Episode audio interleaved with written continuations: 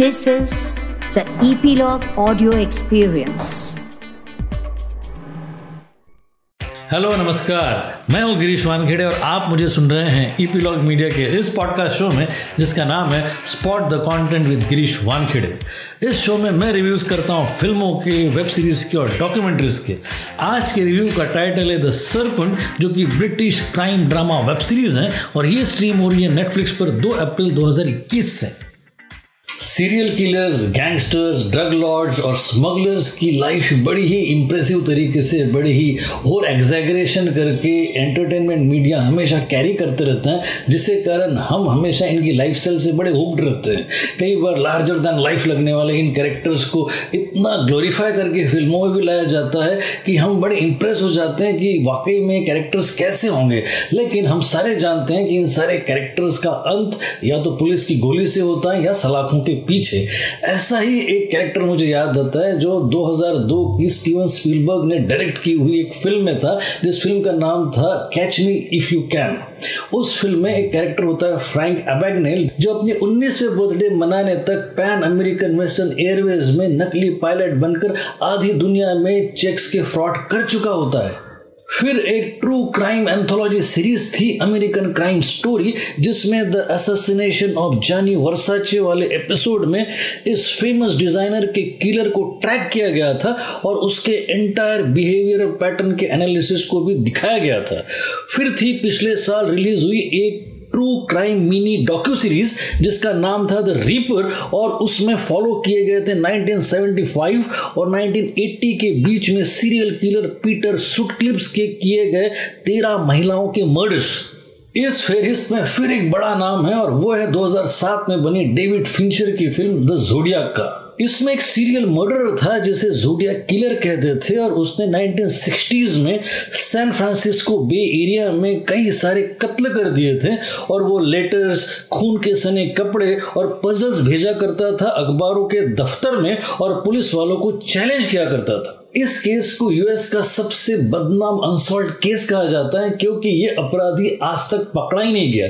अब ये फ़र्क है इस अपराधी में और द सरपेंट में, क्योंकि ये जो सरपेंट है, ये पकड़ा तो जाता है, लेकिन अपनी चालबाजियों के कारण पुलिस को चकमा देकर भागने की क्षमता भी रखता है। इसे सरपेंट इसलिए कहते हैं क्योंकि ये सांप की तरह अपने बाहरी आवरण को या अपने स्किन को बदल कर नया आवरण धारण कर सकता है, और साथ ही साथ ये बला का धोखेबाज भी है है और कुटिल भी। इसका असली नाम है होतचंद भावनानी गुरुमुख चार्ल्स शुभराज और इसके पिता इंडियन थे, इसकी माँ वियतनामीज थी और इसकी नेशनलिटी थी फ्रांस की। इस खतरनाक कॉनमैन पर चार किताबें लिखी जा चुकी हैं और तीन डॉक्यूमेंट्रीज बनी हैं। इन तीन डॉक्यूमेंट्रीज में एक डॉक्यूमेंट्री थी 2004 में बनी सोबराज और how to be friends with serial killer और फिर 2015 में एक हिंदी फीचर फ़िल्म बन चुकी है, जिसका नाम है मैं और चार्ल्स और जिसे डायरेक्ट किया था प्रवल रामन ने और चार्ल्स शोभराज के कैरेक्टर को प्ले किया था रणदीप हुडा ने। इस सीरियल किलर और सीरियल ऑफेंडर की सारी फिक्शनल कहानियों और सारी रियल लाइफ कहानियों को मिक्स करके बड़े ही सलीके और बड़े डिटेल में पेश करती है ये सीरीज़ जिसका नाम है द सरपंट कहानी उस वक्त की है जब हिप्पी कल्चर अपने उफान पर था और दुनिया भर के हिप्पीज यानी कि जिनको वेस्टर्न लॉन्ग हेयर्स भी कहा जाता था, ये नए डेस्टिनेशन की खोज में, नए मंजिलों की खोज में, नए स्पिरिचुअलिटी की खोज में या नए नशे की खोज में दुनिया भर में घूमते रहते थे और एज अ टूरिस्ट और वो ज़्यादातर साउथ एशिया में आया करते थे। अब इनके लिए मेन चीज़ था कि वो नशा देख लें या तो फिर नई जगह देख लें, लेकिन वो लोग हार्मलेस थे, वो अपने आप में मगन रहते थे और ये लोग थे शिकार चार्ल्स शोब्रांच के इसका एक Indian partner in crime Ajay था जो इन टूरिस्ट को बहला फुसला कर चार्ल्स के पास ले आता था और चार्ल्स और उसकी कैनेडियन गर्लफ्रेंड इन लोगों को ड्रग्स देकर उन्हें बीमार कर देती थी और फिर उन लोगों का ट्रैवलर्स चेक्स और फिर उनका पैसा और उनके गहने वगैरह जो भी उनकी बिलोंगिंग्स है, उनका पासपोर्ट भी अपने पास रखते थे, वो सारी ये चीज़ें लूट लेते थे और फिर उनको मरता छोड़कर दूसरे शिकार की तरफ़ निकल जाते थे। चार्ल्स शोभराज की पर्सनैलिटी एक डेबोनियर जैसी थी, उसमें खास किस्म का चाम था, एक सेक्स अपील थी, लेकिन उसके भीतर वो बड़ा ही क्रूर और बड़ा ही मतलब इंसान था। वो ज़िंदगी भर अपने माँ बाप का द्वेष करता रहा और साथ ही साथ अपने एशियन ओरिजिन के इंफेरिटी कॉम्प्लेक्स को भी पाले रहा। कई सारे हिप्पी बैकपैकर्स चार शोभराज के विक्टिम्स थे और उनमें था एक डच कपल जिनको बैंकॉक में चार शोभराज ने मरवा दिया था और उसकी खोज में था एक डच डिप्लोमेट जो इतना ऑब्सेस था कि उसकी ऑब्सेशन की हद ये थी कि वो चौबीसों घंटे सिर्फ़ चार शोभराज को पकड़ने की सोचा करता था और उसके खिलाफ सबूत इकट्ठा कर रहा था। और ऐसे में चार्ल्स शोभराज फ्रांस में अपने आप को हीरो और रत्नों का व्यापारी बनकर as a gem dealer deal कर रहा था। यूएस में वियतनाम वॉर से यंग जनरेशन खफा थी और साथ ही साथ यूरोप में भी एक खास किस्म का अनइजीनेस और रेस्टलेसनेस था, एक फ्रस्ट्रेशन था। इसलिए सारे ये टूरिस्ट थे जो कि नॉवेल्टी ढूंढ रहे थे एडवेंचर ढूंढ रहे थे सेल्फ डिस्कवरी ढूंढ रहे थे और उनकी इन कमजोरियों का फ़ायदा लिया चार्ल्स शुभराज ने। वो सोशियोपैथ था, एक ग्लोरियस गिगोलो था, मैनिपुलेटिव था, साथ ही साथ उसे अपने चाम पर बड़ा घमंड था और साथ ही साथ उसे कहीं पर भी अगर जेल में पकड़ा भी गया तो वहाँ से भागने का उसे अपने आप पर बड़ा गुमान था। इस सीरीज़ के इन आठ एपिसोड्स में उसकी सारी मॉडस ऑपरेंडी को दिखाया गया है, जो कि Singapore, Hong Kong, Malaysia, India, France और नेपाल जैसे राष्ट्रों में फैली हुई थी। साथ साथ उसका राइट हैंड अजय, उसकी कैनेडियन गर्लफ्रेंड और उसकी माँ के बीच का आंतरिक कला भी बड़े ही स्पष्ट और बड़ी कमाल के तरीके से उजागर किया गया है। लेकिन इन सारी प्रोसेस में कहीं पर भी उसे ग्लोरीफाई नहीं किया गया है। उसके चेहरे से असली नकाब उठाया गया है और बड़ी पेशेंस से देखी जाने वाली इस सीरीज़ को देखने के मैं कम से कम आपको नौ रीजंस दे सकता हूँ। सबसे पहला रीजन है रिसर्च इस सीरीज़ का रिसर्च इंप्रेसिव है। सारे कैरेक्टर्स का ग्राफ उसके अलावा उस वक्त का सोशियो पॉलिटिकल स्ट्रक्चर उसके अलावा सारे ही कैरेक्टर्स का इंटरपर्सनल रिलेशनशिप और फिर उस वक्त के मॉडल्स ऑपरेंडी के वक्त क्रिएट किए गए अलग अलग राष्ट्रों के एटमोसफियर को, ये सारे के ही पीछे बड़े ही एक्सटेंसिव रिसर्च का काम हुआ है और ये एक्सटेंसिव रिसर्च काबिल तारीफ़ है। दूसरा रीज़न है डायरेक्शन टॉम शैंकलैंड और हैंस हर्बॉट्स ने कमान संभाली डायरेक्शन की और एक बेहद ही फैली हुई कहानी को बड़ा ही कॉन्साइज रूप दिया है।